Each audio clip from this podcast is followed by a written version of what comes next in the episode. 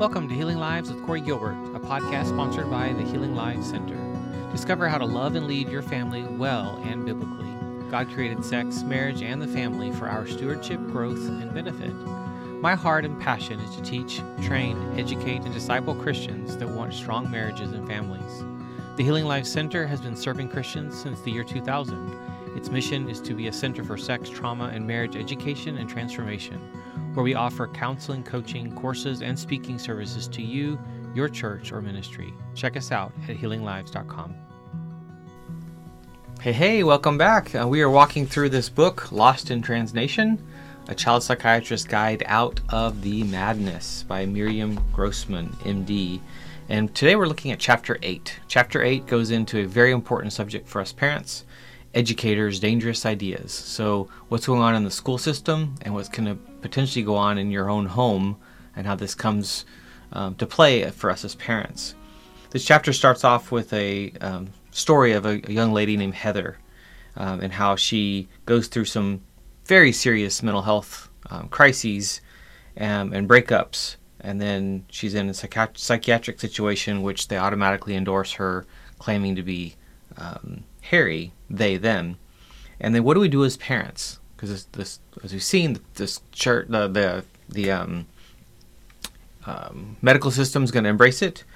Um, she comes back home, and as parents, you say, "Hey, school boundary. She is to be called Heather." Um, what do you? What do we do? So two months into the school year, another mom from the school casually mentioned that Harry was using the boys' bathroom. The principal pointed to district policy instructing schools to respect students' wishes. Um, even after explicit written instructions from parents and mental health professionals, the school had secretly facilitated Heather's social transition. Her parents put their foot down, but the school wouldn't budge. So we've got a major problem here. Um, next section header A child is not a miniature adult. And so Dr. Grossman says, I began fighting transgender ideology in schools years ago. In 2013, I traveled to Sacramento to testify against Senate Bill 48, legislation mandating instruction in the, quote, the cultural and racial diversity of our society, starting in kindergarten. The bill seemed reasonable. Who doesn't want their child to learn about the contributions of Americans of diverse races? But included in California's list of diversity was transgenderism. In my testimony, I pointed out that what was co- once common sense. The authors of this bill have ignored the fundamental principles of child development. Children process and integrate information and experiences differently than adults. There are facts that a child cannot easily assimilate because he simply lacks the tools to do so. A child is not a miniature adult, I reminded legislatures. That's why we have movie ratings and computer filters. And I continued. This bill mandates the in- introduction of ideas into the classroom without considering the capacity of the students to absorb them. For example, transgenderism, the idea that nature made a mistake and a person is trapped in the wrong body. The idea that a person might ask a doctor to remove a normal body part. These are difficult concepts for adults to comprehend, let alone children. Please tell me, how does one explain to first graders in an age appropriate way the idea of a person coming to a doctor and asking for critical body parts to be removed? There is no age appropriate way that that can be done. This bill ignores the principles of normal child development, which are that at around age three, a boy knows that he is a boy. He identifies himself as a boy. He's called, uh, that's called gender identity. By age four, the boy should know that he will grow up and become a man. That's called gender stability. By six and seven, at the latest, a child, say a boy, should know that he cannot become a girl even if he wears a dress. That's called gender permanence. If this bill becomes law, these principles go out the window. Children will learn that gender permanence does not exist. They'll be led to believe a woman can turn into a man and a man into a woman. It is our responsibility to protect children as best we can from exposure to facts and experiences that they are not equipped to handle. Certainly, we can teach children the importance of respect and tolerance in a manner that is consistent with child development and biological truth. I thought my proposal was a no brainer, but the California legislature passed a bill opening the door to increasingly aggressive indoctrination of students like Heather. Does your children's school follow the model legislated by California Senate Bill 48? If so, diversity refers not only to race, ethnicity, and sex, but to transgender identifying individuals. Therefore, if you don't accept your child's opposite sex identity, you're no better than a racist. Your home is unsafe, and your child might be better off with a different family. A Wisconsin high school displayed a sign If your parents aren't accepting of your identity, I'm your mom now. Wow. In Deep Red, Oklahoma, a tattooed eighth grade teacher with a unique hairstyle posted a video announcing If your parents don't accept you for who you are, F them, I'm your parents now. Another teacher proudly posted a video criticizing the right wing idea of parents' rights. Sporting a nose ring and rainbow glasses, the teacher declared parents' rights as literally just fascism. Parents and caregivers who reject their children's gender identities are not taking care of their children. Tell that to Heather's parents. The, the pain and sacrifice they endured trying to help her could fill ch- several chapters. No matter. To this teacher, Heather's mother and father are not taking care of her, and their legal rights are fascism. In this book, I'm t- talking about dangerous ideas the dangerous idea of educators is we know better than you what's best for your kids. Wow. So, what's going on at the library? Students, especially young ones, look up to their teachers. Teachers know everything and are never mistaken. When classrooms are decorated with trans posters and rainbow flags and slogans, it shapes students' attitudes. One California teacher packed up the American flag in her classroom it made her feel uncomfortable. After a student asked to which flag he should pledge allegiance, she supported she suggested the gay pride and trans flag. When an elementary school teacher displays a pride library in her class with rainbow banners and books about changing pronouns, students perceive her wishes, what she hopes they'll believe. Speaking of books, entire sections of school libraries feature transgender content. The Los Angeles Unified School District received an enormous donation of LGBTQIA themed books from Open Books, previously called Gender Nation, an organization that celebrates transgender identities in children.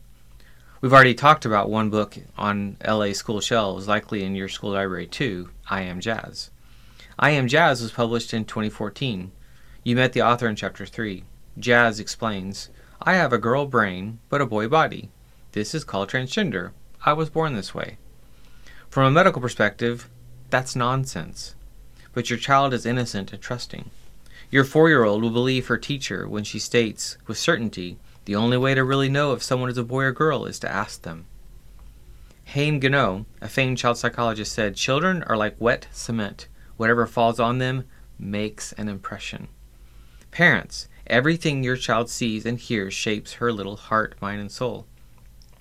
Activist educators know that. From the youngest age, children absorb beliefs about transgenderism in their classroom, their books, for the Disney Channel, and even from their Legos. The bombardment of falsehoods without opportunity to question is called indoctrination. Lies are not presented as theory, but as unquestionable truths. Jazz, Jazz was born in the wrong body the, the doctors did make a mistake in identifying Jazz as a boy. Therefore, Jazz's body must be aligned with drugs and surgeries. Listening to I Am Jazz in preschool, your son is led to believe boy and girl are random designations and could very well be incorrect. I remind you that this is an article of faith. The idea will be repeated endless times. No one should be surprised then when he might wonder, maybe I'm a girl too. Maybe my sister is a boy. My mom a man? A 2022 poll found that only 18% of those over 65 believe gender is an identity that is distinct from a person's biological sex. That number rose to 27% for 45 to 64 year olds, 46% for those between 30 and 44 years old, and a whopping 61% for 18 to 29 year olds. Trust me, those numbers are only going up. The researchers didn't question anyone under 18. But I bet you up to 90% of grade schoolers think sex has no bearing on gender. Why? Because they're more familiar with I Am Jazz than with The Cat in the Hat. And because of teachers like the one in North Carolina who taught her preschoolers about colors using flashcards that depicted a pregnant man. Preschool. That's three to four year olds being taught that men can have babies. The danger of social transition. We've discussed trans ideologies spread through websites, social media, and peer groups, but schools are perhaps most influential. Students not only respect teachers, they give schools the best hours of their day when their alertness and possibility of engagement are at their peak. Social transition is the public adoption of a new gender identity, including some or all of the following a new name and pronouns, altering one's presentation such as clothing, hairstyle, makeup, etc., use of opposite sex facilities like bathrooms and locker rooms. It may also include a chest binding or genital tucking. Social transition is sometimes called social affirmation, an Orwellian term if there ever was one, because what it affirms is your child's rejection of their body, their material reality. With social affirmation, you and other adults endorse the child's belief he or she is in the wrong body. But there's no such thing. Affirming a falsehood is not a loving gesture, especially when it leads to harm. For Heather, social transitioning meant living a double life. At home, she was Heather, and at school, she was Harry. Her mother called her down to dinner. Her teacher called on them to answer a question. For an emotionally disturbed girl seeking to escape her biological reality, living out to different personalities was destabilizing, but the school did it anyway. Most parents think affirmation is the decent thing to do, and I can already hear their objections. What's the harm of new names and pronouns? Kids go through phases. It's not like medical transitioning, social transition is completely reversible. Affirmation has a positive connotation. And when ideologues chose that word, it was a strategic move. Affirming your child seems kind of kind and loving. Instead of distressed, she's comfortable. She's happy. But it's not kind or loving to validate an untruth. Adults have a responsibility to represent reality. The reality is your daughter's sex was established at conception. If you fail to convey that truth, and if your daughter's school allows her to secretly adopt a new persona, she could be mo- moving in a perilous direction. Some studies show social transition improves short term mental health, others do not. How about the long term impact of social affirmation on teens like Heather with ROGD, the rapid onset gender dysphoria? We don't know. We do know this. With the younger kids, supporting an opposite sex identity makes it more likely the child will remain dysphoric. A Dutch study found Effective cross gender identification and a social role transition were associated with the persistence of gender of childhood gender dysphoria. Dr. Kenneth Zucker agreed. Social transition of prepubertal children will increase dramatically the rate of gender dysphoria persistence. Pediatrics reported of children who were 6 to 7 years old when they socially transitioned, by the age of 11 to 12, 97.5% remained transgender identified or non binary. In case you're still wondering what that is, I will remind you of my 15 year old patient's definition. It basically means I haven't figured this SHIT out yet. Might jazz have desisted? It's certainly possible. Remember, by young adulthood, 61 to 88% of early onset kids, depending on the study, cease wanting to be the other sex. But almost every child who socially transitions continues to reject their sex. So, social transition is a big deal. It's not a simple kindness or show of respect. If you validate your son's girl identity, you agree that his body is wrong and should be rejected. You confirm the disconnect between his mind and his physical reality. You agree he knows best who he is and what he needs, and you inform everyone else in his life to follow suit, change how they speak, change how they think. Putting aside whether any of that is sensible, think of the impact on your son. He feels he's a girl, and you agree. He wants to run the show, and you're stepping aside. I'm listening to, I'm listened to, I'm special, I'm getting so much attention at home and school. Adults are making big changes for me. He's never felt so empowered. Tur- you've turbocharged his self esteem. Of course, it feels good, at least temporarily. Consider also the possibility that your son's social affirmation may affect the wiring of his brain. You heard me right. Neuroplasticity is the well established phenomenon in which thinking, behavior, and experience alter brain microstructure. Each time your son hears his new name and pronouns, it's a learning experience that creates a memory. We all know repetition is key to learning. We know as well that the brain is constantly rewiring, its structure is changing in response to life experiences. Back to Heather. From a plasticity perspective, each instance of being called Harry and they them is another learning experience for her brain. That's one reason Harry's Heather's parents objected to Harry, and I supported them. The new name and pronouns concretize her false beliefs, perhaps even on a cellular level.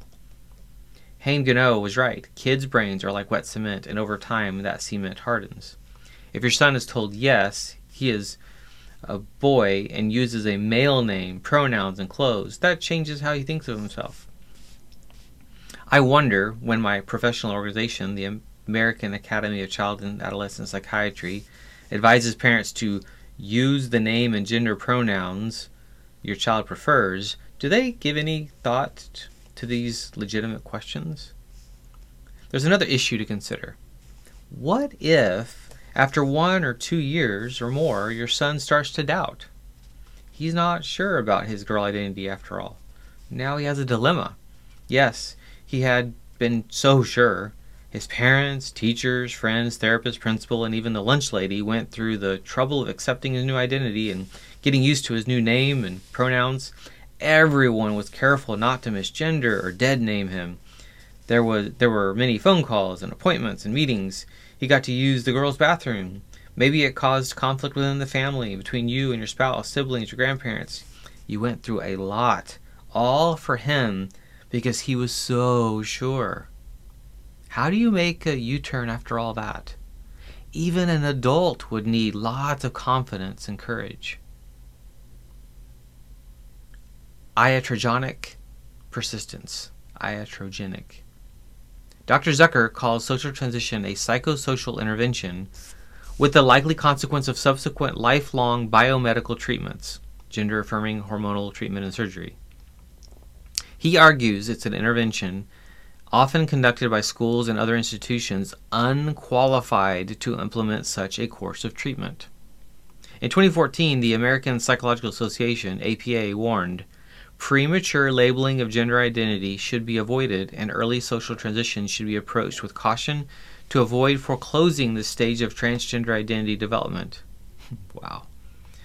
They added that social transition might be challenging to reverse even if the person is no longer gender dysphoric. Dr. Hilary Cass, whom you read about in Chapter 6, allows for social transition in some cases.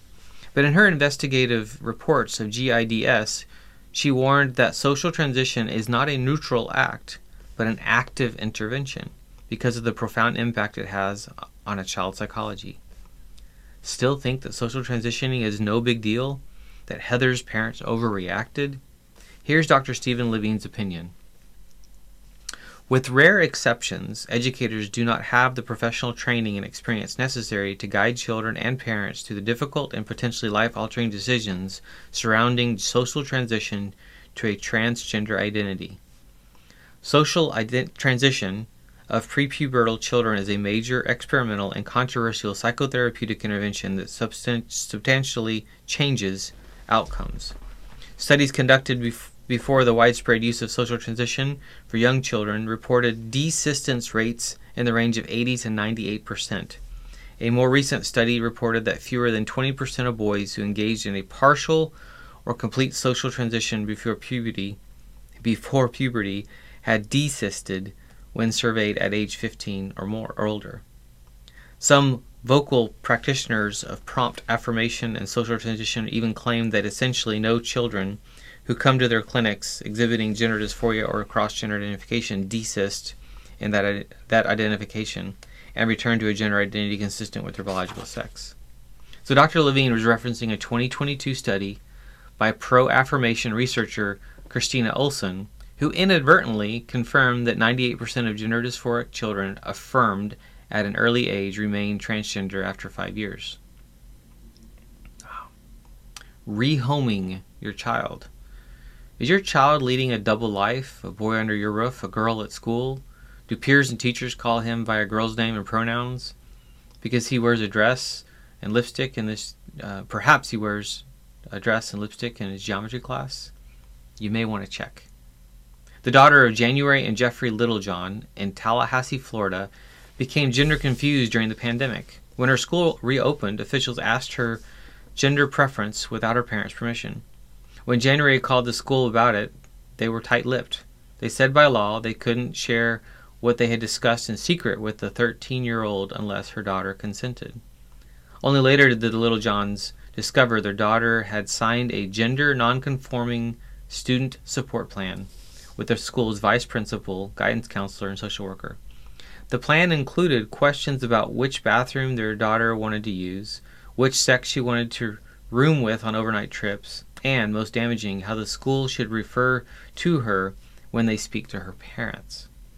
These adults, at least one of whom was a stranger, were conducting a psychosocial intervention on a young girl without her parents' consent.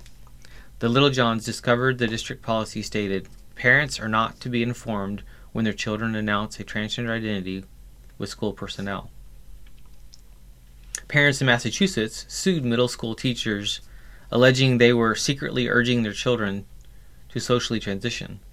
The teachers were intentionally concealing that information from the parents. The school district asserts that students may decide to discuss their gender identity openly and may decide when, with whom, and how much to share private information. One teacher in that Massachusetts school, Bonnie Manchester, thought it was wrong to keep what she knew from parents. She told one of the dads that the sixth grade daughter, that his sixth grade daughter, changed her name and pronouns at school, and for that Manchester was fired. California teacher Jessica Tapia faced a similar crisis. She, asked her district, Are you asking me to lie to parents about their child? The district answered, Yes, it's the law. Jessica refused to lie if a student came out as trans and refused to allow boys in the girls' locker room. She too was fired. These aren't isolated instances in deep blue localities. Undermining parents is built into the education system. Consider the case of Amy Canava, a school psychologist in Virginia. She fought against a proposed Virginia policy requiring schools to inform parents when their child starts to present the, uh, as the opposite sex. You have to sometimes break rules to do good for kids, she said on a podcast, later adding in another episode, I recognize that parental consent is a big deal, but when I when I'm doing anything LGBT, I don't worry about that. Let's be honest, it's an electronic permission slip. You type in a parent's name and I'm like, "Oh, that parent signed consent." There's no actual signature. On a private message board for the organization Pride Liberation Project, Canava was featured as a point of contact for kids who face familial rejection. And it said, In the event of you needing to leave your home, we can provide you with emergency housing from a supportive, queer friendly adult. You might be familiar with the term rehome, meaning to find a new home, typically in reference to a pet. The word is now applied to children. As a child psychiatrist, I am aware there are homes that are unsafe and rare instances in which children must live elsewhere. But we have to examine this closely.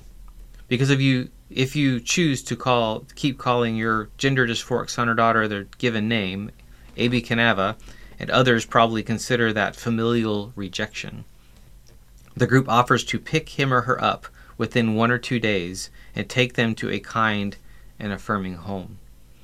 Canava is the chair of the National Association of School Psychologists, their LGBTQI2S committee, a prominent position in an influential pro- professional organization.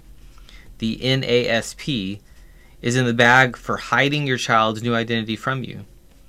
Their guidelines instruct school psychologists to maintain confidentiality of the student's birth sex, gender identity, and gender expression by keeping identifying records separate and limiting unnecessary disclosure, doing so only with the explicit assent of the student. The NASP is only one of numerous professional associations shaping school policies and training school personnel that have been captured by gender activists. The National Association of Secondary School Principals calls for schools to allow social transition, including cross sex dressing and use of opposite sex locker rooms, restrooms, and overnight facilities. If parents wonder what's going on, NASSP threatens disclosure of transgender status to other school staff or parents could violate the school's obligations under FERPA's FERPA or constitutional privacy protections. Do you see what I mean? School staff believe they know better than you what's good for your child. The American School Counselor Association, ASCA, recommends using special markers to note when a student uses a new name unbeknownst to parents. If students have not disclosed their gender identity to a parent or guardian, the group says, their chosen, affirmed name should be noted as preferred name in the system. Meanwhile, the right to privacy and prohibition of disclosing students' gender identity extends to students' parents, guardians. In the face of legislation to restrict trans indoctrination and require parental notification of a child's gender identity, the former president and current ethics chairman of ASCA, Carolyn Stone, told members at their annual 2022 conference to, quote, learn the rules so you know how to break them. And yes, I'm quoting the chair of ethics. How about the National Education Association? Privacy and confidentiality are critically important for transgender students who do not have supportive families, so it is important to have a plan in place to help avoid any mistakes or slip ups. The Department of Education. Schools should maintain the confidentiality of a student's birth name or sex assigned at birth if the student wishes to keep this information private the National Association of Social Workers. Let transgender kids decide when to come out and to whom. Do not disclose the identity of young people who are LGBTQI2S without their permission. I hope you understand. All these powerful groups believe you don't have a right to know your teen daughter is changing in the boys' locker room, and that if you have an issue with that, maybe it's time to rehome her. Glistening classrooms. Think of all these groups as satellites of a mothership called GLSEN, pronounced GLISTEN, formerly the Gay, Lesbian, and Straight Education Network. They've been laying siege to our educational system since 1990. If there's a single organization responsible for transforming your child's teacher, principal, and guidance counselor into gender warriors and filling your child's classroom with trans symbols, books, and flags, it's GLSEN. In their own words, GLSEN strives to dismantle all identity based oppressions in K 12 public and private schools. We're talking about a large operation here. Among many other activists, GLSEN provides teachers training, teacher training, lesson plans, school policy guides, inclusive curriculum, and gender and sexuality alliance clubs in schools nationwide. They collaborate with associations that accredit private and public schools and maintain a public Policy Office in Washington. A priority is recruiting students. This is done through GSA clubs and teacher indoctrination, of course, but also through school programs, always clothed in the language of respect, civil rights, and freedom. As GLSEN explains to students on their website, the purpose of programs such as Day of Silence and Solidarity Week is to give you the tools that you need to urge your school to address and help end anti-LGBTQ plus bullying and help build a school community around solidarity and respect for all. Respect for all? Sure, unless your daughter prefers to pledge allegiance to the flag of the United States of America and to the republic for which it stands, then she's a hate-filled fascist transphobe. Do you really think anyone is going to sit with her in the lunchroom? GLSEN instructs all school staff to immediately upon um, her request, affirm your daughter's boy identity by using her new name and pronouns. This mandate extends to her peers. And GLSEN doesn't fool around. Having a policy that clearly affirms a student's right to use the name and pronouns that are consistent with their gender identity is essential for the health and safety of the student. While mistakes happen, it is important for staff, faculty, and peers to make every effort to correct mistakes, ensure they are not repeated, and address any intentional misuse of students' names or name or pronouns. They're instructing schools that misgendering and dead naming should not be tolerated as per the Articles of Faith. GLSEN's edict includes your daughter's right, without her permission or knowledge, to use the boys' restrooms, locker rooms, and changing facilities, and to, to participate in all boys' physical education, athletic, and other extracurricular activities. All she needs to do is say the word. Here's how GLSEN instructs your child's school to keep you in the dark. Some transgender and non-binary students may not yet be out of their parent out to their parents or guardians. It is essential to have open communication and plans established with the student to go over potential circumstances. For instance, uh, mail may, may be sent home with the student's prior um, and or legal name, which may not be their affirmed name. If a student is not yet out to their parents, guardians, using their prior name in correspondence may be desirable um, course of action, although they are they use a different name amongst peers and educators in school. Educators and staff should work closely with the student to determine what changes are necessary and where to ensure their safety and well-being. Now you understand, don't you? What happened at Heather's school to the Littlejohns, to teachers Bonnie Manchester in, in Massachusetts and Jessica Tapia in California. The same thing is happening all over the country, and I consider it grooming. Grooming is emotional and psychological manipulation in order to exploit someone at a later point in time. Often grooming is sexual, but it doesn't have to be. The grooming that's taking place in schools is ideological. GLSEN seeks to convert your children and add them to their ranks of believers. After 30 years, it's a well oiled and well funded process. A final note to parents about GLSEN. Their website features a special function. Hitting the escape button three times takes you to the Google homepage. That's for your kids to secretly ingest their content and when you walk in, to exit quickly. Erosion of the parent child bond. When gender evangelists drive a wedge between you and your child, it harms both of you. Dr. Erica Anderson, the first transgender president of USPATH a regional affiliate of WPATH, said this about secret social transitions. It's well established that one of the most important factors in helping gender questioning children is family support. So, to deliberately deprive a child of support at a time potentially when they most need it is, I think, a serious error in judgment. Studies, one of them involving 90,000 American teens, are unequivocally unequivocal. Teenagers with strong emotional bonds to their parents fare better. A child must be attached to those responsible for her. Attachment is based in part on trust and honesty. When a school facilitates a, a student's social affirmation in the absence of parental consent, it encourages secrecy, distrust, and a double life. This is unhealthy, will increase tension and conflict in the home, and may precipitate emotional struggles. If your daughter has different identities at school and, and at home, she um, she, using the black and white thinking of her immature mind, may decide school, not home, fulfills her need for love, understanding, and support. School, not home, nurtures and protects her. School is safe and home unsafe. With rare exceptions, these are dangerous untruths. They erode her attachment to you and threaten her development and the path to healthy adulthood. When school staff think they know better than you and drive a wedge into your family, the results can be catastrophic. They were for Sage Lily.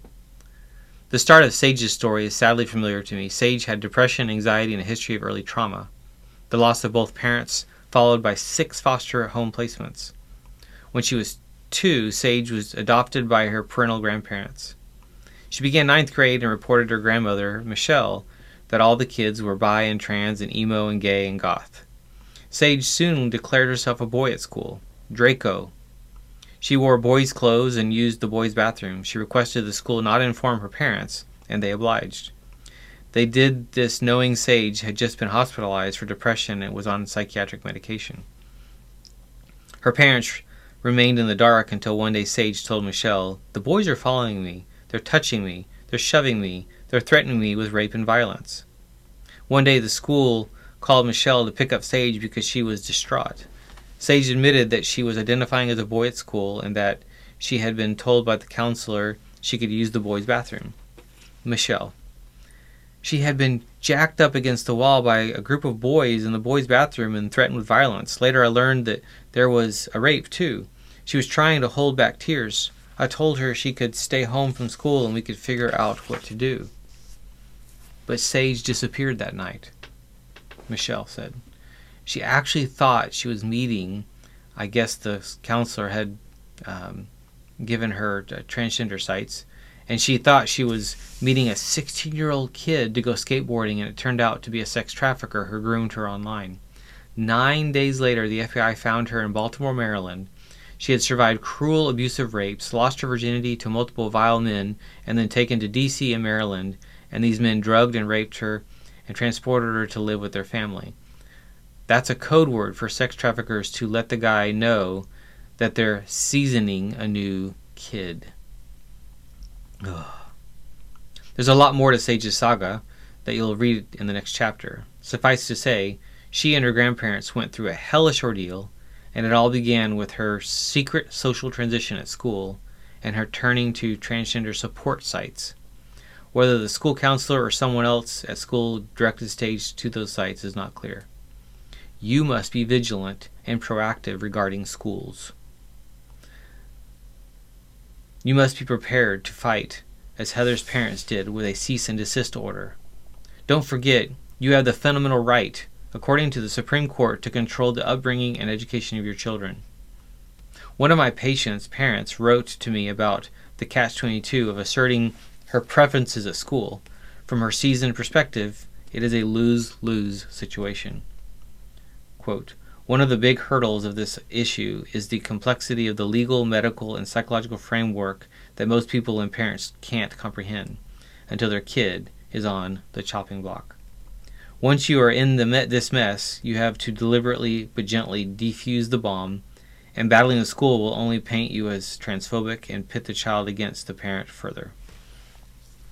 In my survey of 500 parents, many voiced regrets about the schools their child attended or still attends. I urge parents to remove their children from public school if possible. Homeschool is best, but not every family can do that. Whatever school you decide on, please scrutinize it and know your rights. The Stroop Effect. When a young person demands the use of an opposite sex name and pronouns, or some variation thereof, it does not occur in a vacuum. Their social transition impacts everyone you know, especially their peers. Sarah Stockton is a therapist who once wrote letters in support of hormones and surgeries for youth. Then the, dang- the dangers of gender ideology hit home. My child, he's 10, and he was explaining to me about his friend who transitioned. His first question, of course, was Did this child grow a vagina over the summer? Can I grow a vagina over the summer? How do I know I'm not next? And my son asked me, Well, how do I know if I'm a boy? And I was just like, this is scary and it is disorienting our children. Yes, it certainly is disorienting. Just as I predicted 10 years ago in my Sacramento testimony. And to a child with underlying vulnerabilities, their peers' transformation can be destabilizing. To her credit, Stockton is now an outspoken critic of the affirming care she once supported. Consider also that following a student's declaration, for example, a boy announcing she, her pronouns, the school compels the use of those pronouns. Is this a simple matter it's made out to be, a, a sign of decency and respect of others, like not cutting in line? Thanks to a parent, I recently learned about a phenomenon called the Stroop effect, and it needs to be considered in any conversation about social transition. The Stroop effect demonstrates the brain function is impacted when presented with a mismatched or incongruent stimulus. For example, it's quicker and easier to read red if the word appears in red rather than in another color. If red appears in green, it takes longer to read, and there is a higher likelihood of error. This has been tested and proven repeatedly. We do not understand the neurological mechanisms for the Stroop effect, but it's fair to ask what effect might it have on the brains of anyone trying to use wrong pronouns, but of youth in particular. Their friend was a boy, then one day he's a girl, and they must override their brain's perceived mismatch and call him her or else. This has to be particularly hard for children whose brains are developing, for the elderly, and for anyone with pre existing cognitive processing issues. Sage's grandfather, for example, you'll learn, uh, you'll soon hear Michelle describe the custody hearing at which the grandpa, who was in his 70s, kept forgetting to use Sage's boy name and used the male pronouns. The judge was livid and threatened to throw him out of the courtroom. But it was due to the Stroop effect, the incongruence of having to call his da- granddaughter he and use a name incongruent with who she was. It was nearly impossible. Even though he was trying to be compliant for the sake of a favorable hearing, he kept slipping back into the congruence his brain knew and understood. Finally, consider that students are told the identities of their peers are private. What happens at school stays at school. Your daughter isn't supposed to tell you she shares a bathroom with boys. That's an enormous secret, and as the incidences of assault by girls in boys' bathrooms attest, potentially a treacherous one. In this chapter, you've learned the catastrophes that may result when educators think they know better than you. Next, we look at child protective services and courts of law. They have dangerous, dangerous ideas too. Thank you for tuning in to the Healing Lives with Corey Gilbert podcast. It has been an honor to serve. If you are struggling, have questions, or in need, Dr. Gilbert offers a free consultation for new clients. Check us out at healinglives.com to book a call. If this has been helpful to you, please share it, leave a review, and help us get the word out so that we can see lives changed, marriages transformed, and more people come into a life changing relationship with Jesus Christ. The Healing Life Center offers online courses, programs, books, intensives, and other services to help you live biblically and well. Discover more resources on YouTube and in Dr. Gilbert's Healing Marriage Facebook group, The Healing Marriage.